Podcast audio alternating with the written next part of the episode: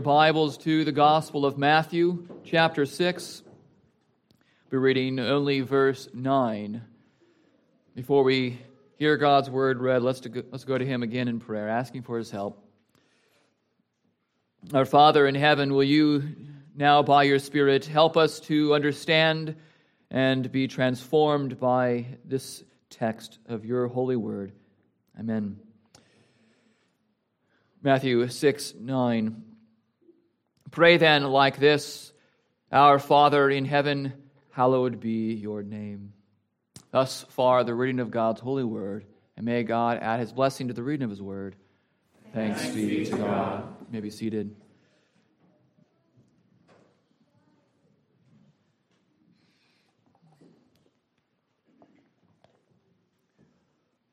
Our last time together, we began with Jesus' assumption that we will pray.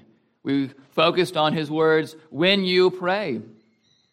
He taught us how not to pray. He doesn't want us to pray like play actors or pray actors, being hypocritical in our prayers. Nor does he want us to pray like pagans with unbelief. He wants us to pray instead secretly seekingly and certainly. That is what we saw last week. And now we come to the preface of this prayer and the first petition. And we are taking each of these at a time. Although we will approach this pattern of prayers, this great model of prayers systematically, we do not do so stoically. It is easy to come to this prayer and to pray it without feeling or to pray it rather coldly, just because this is something we were brought up praying without thinking. It's very easy to pray that way. But to approach this prayer in these ways is a huge mistake. One that does not take to heart the preface of the prayer, the address of the prayer, who we are praying to, the very one we're praying to, our Father who is in heaven. And we keep this in mind, or rather, when we keep Him in mind in our prayers, the feeling should return to our numbed souls, we pray. But first things first, we must fix in our minds who we are praying to and why we are praying. And we see that we, uh, we pray for the glorification of our Heavenly Father's name as our chief prayer. It's our most important prayer. Jesus tells us how to pray. And we remembered from last time in just the previous verses that even before he directs this prayer to our Father, he tells us something about this Father of ours, that he already knows what we need. Before we ask, he already knows. This truth is one with which we should arm all of our prayers.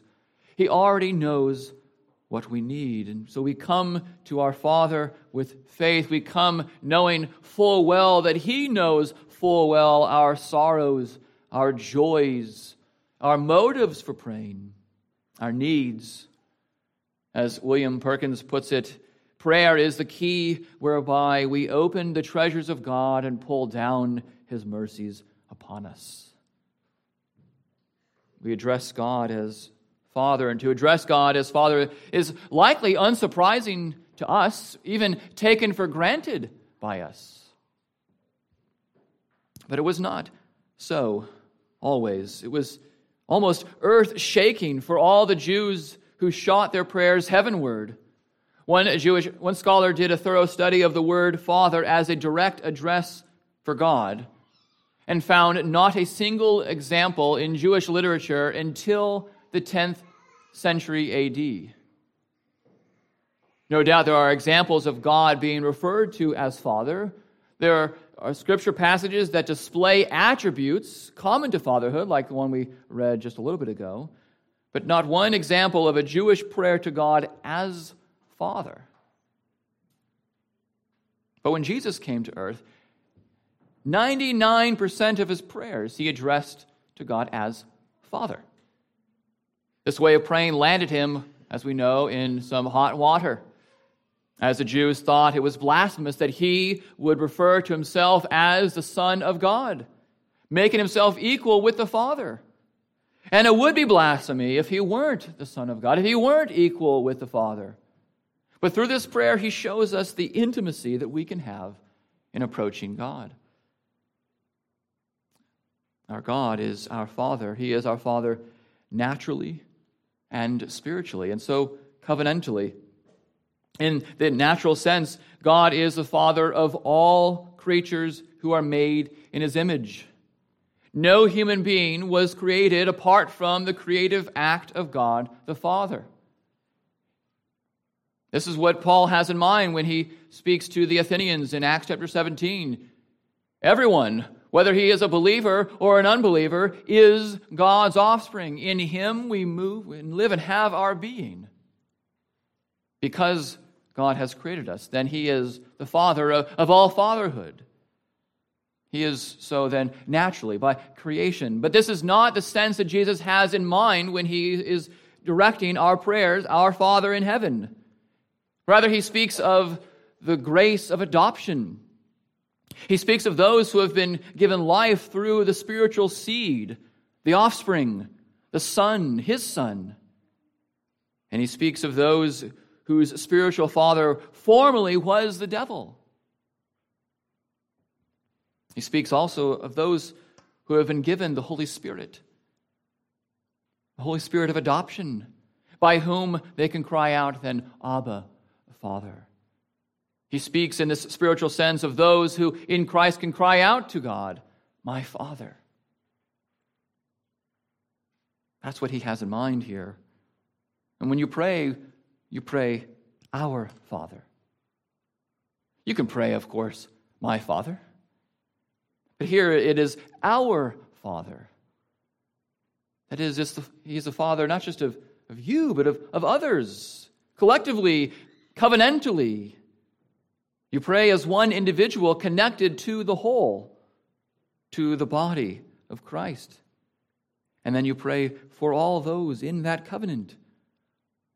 One of the vows that every member takes is, a couple of the vows, is to study the, the purity and peace of the church. And it is to support the worship and the work of the church. These are prayers that we pray as the covenant community of God. We pray for the peace of the church. We pray that the church would grow in, in greater purity. We pray that people would attend worship, that they might know the Lord with greater clarity, that they might follow him with greater faithfulness. We are praying then for others. We're not just praying for ourselves. Oh, we must pray for ourselves. We pray for others. We pray, Our Father, having others in mind when we pray.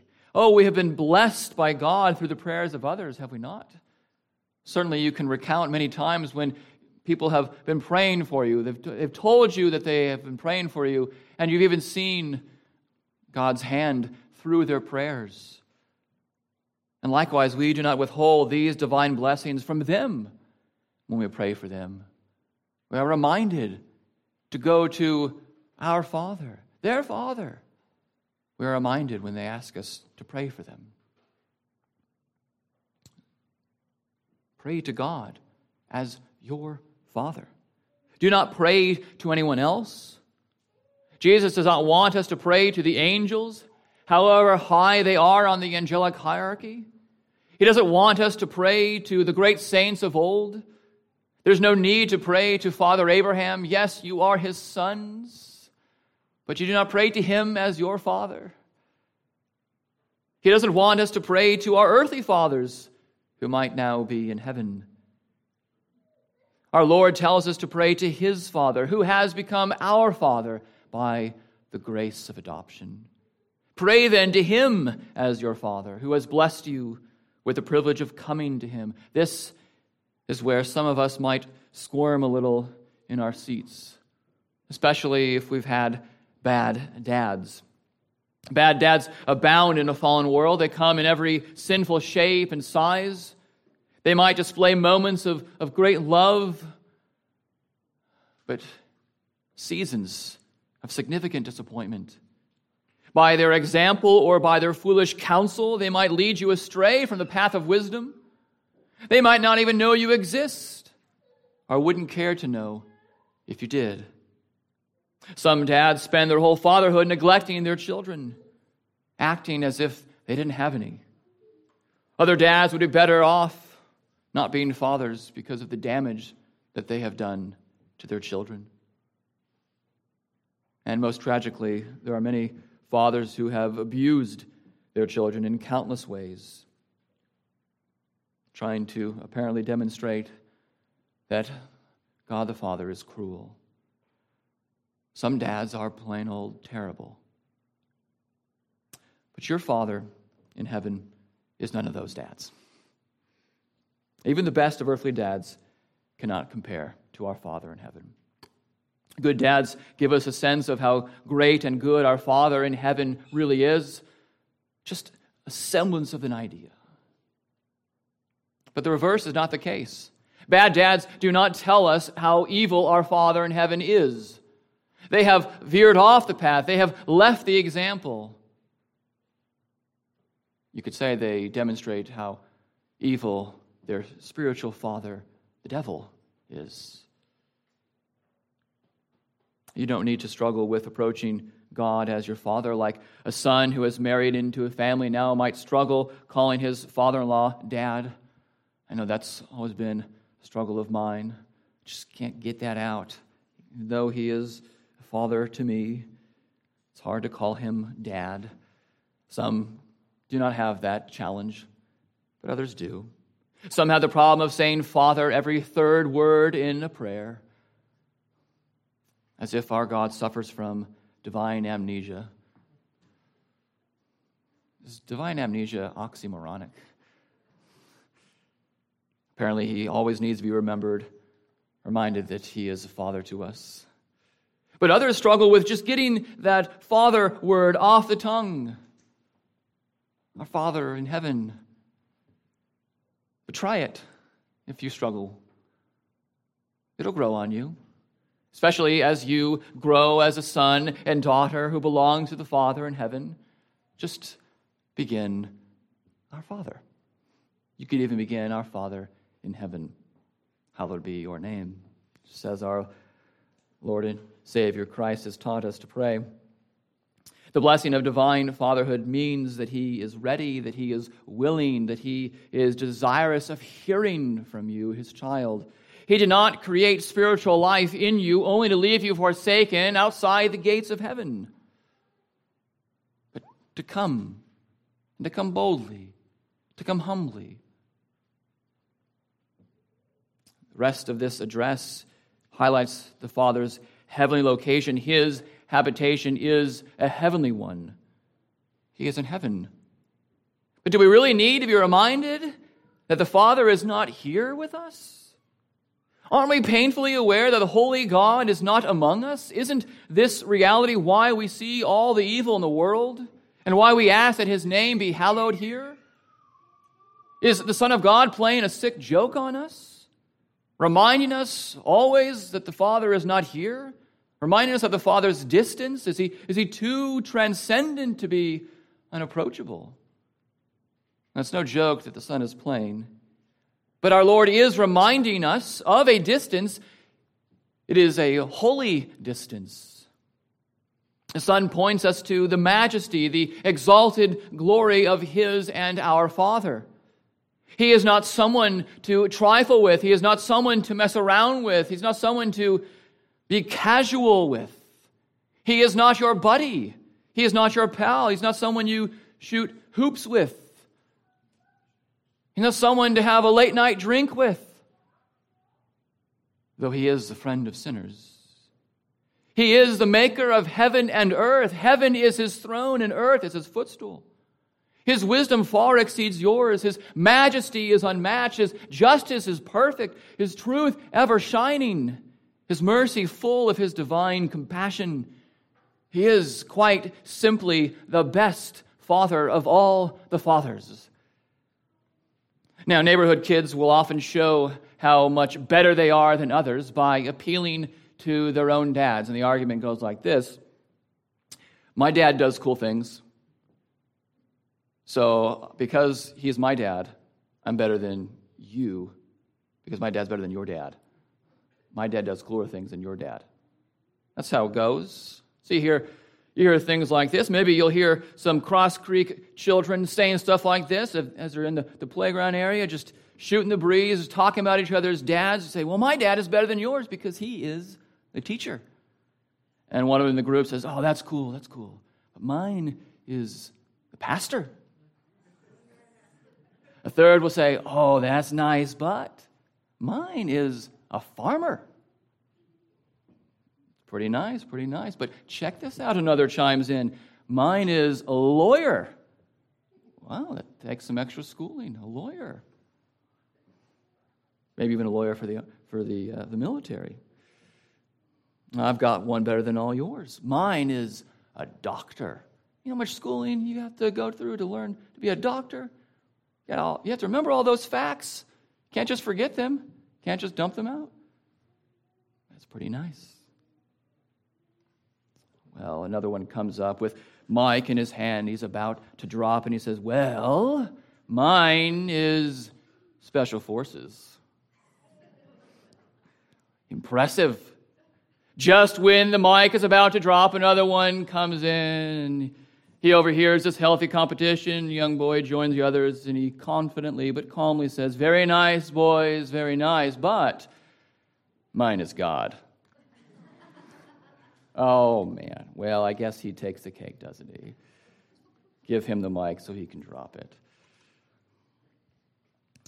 Neighborhood boys do not alone have this privilege, this honor of calling God their Father. We all do if we are in Christ. If we have Jesus Christ as our Lord and Savior, we have the Father as our Father. And so we, we come to our Father in prayer with reverence due his presence. Now, regardless of your view of the president, if you had a meeting with him, you would not be wearing the same clothes you wear shopping at Walmart.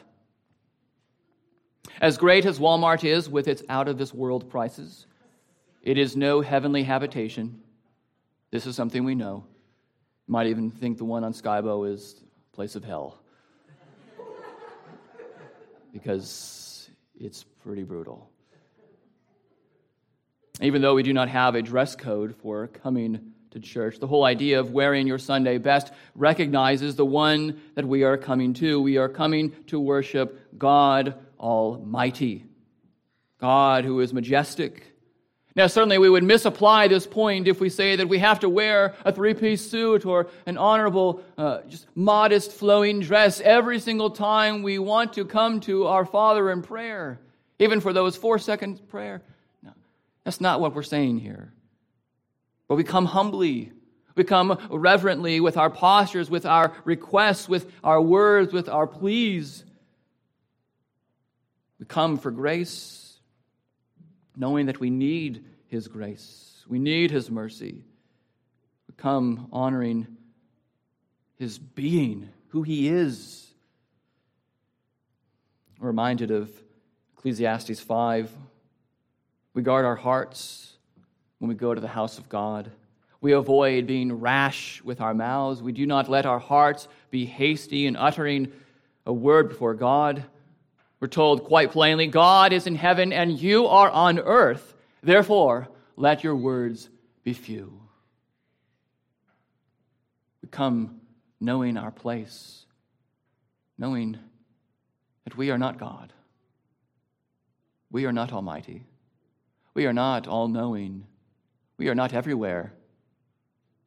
We are not all powerful. We cultivate holy words we cultivate holy affections. We conduct ourselves in holiness because He is holy. So we come to our Father with both love and fear. We come with love because we are His children. And any father worth the title father is one of love.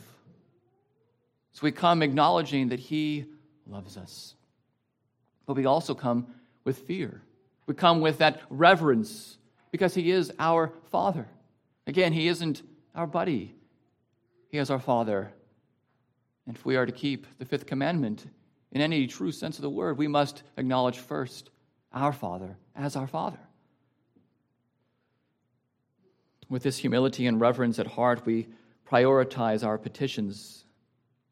We see the first petition Hallowed be your name. What's, what's in a name? Well, biblically, quite a lot, actually, as we've seen over the years. Won't go through an extended exposition of the term name, but just a couple passages get at uh, a summary of, of what it is to, to have a name. It's in reference to God Himself.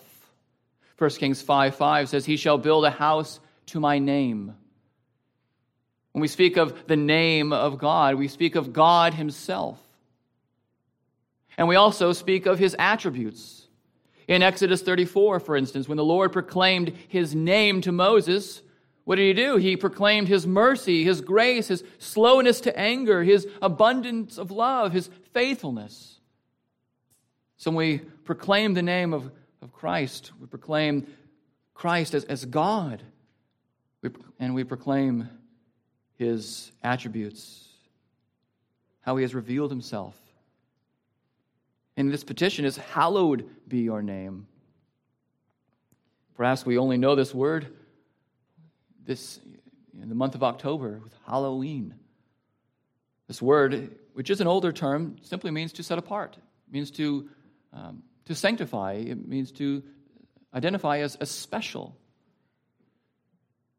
To pray this prayer is not to say that the Lord's name needs to be more and more hallowed in itself. It is the name above all names. We do not make God's name greater.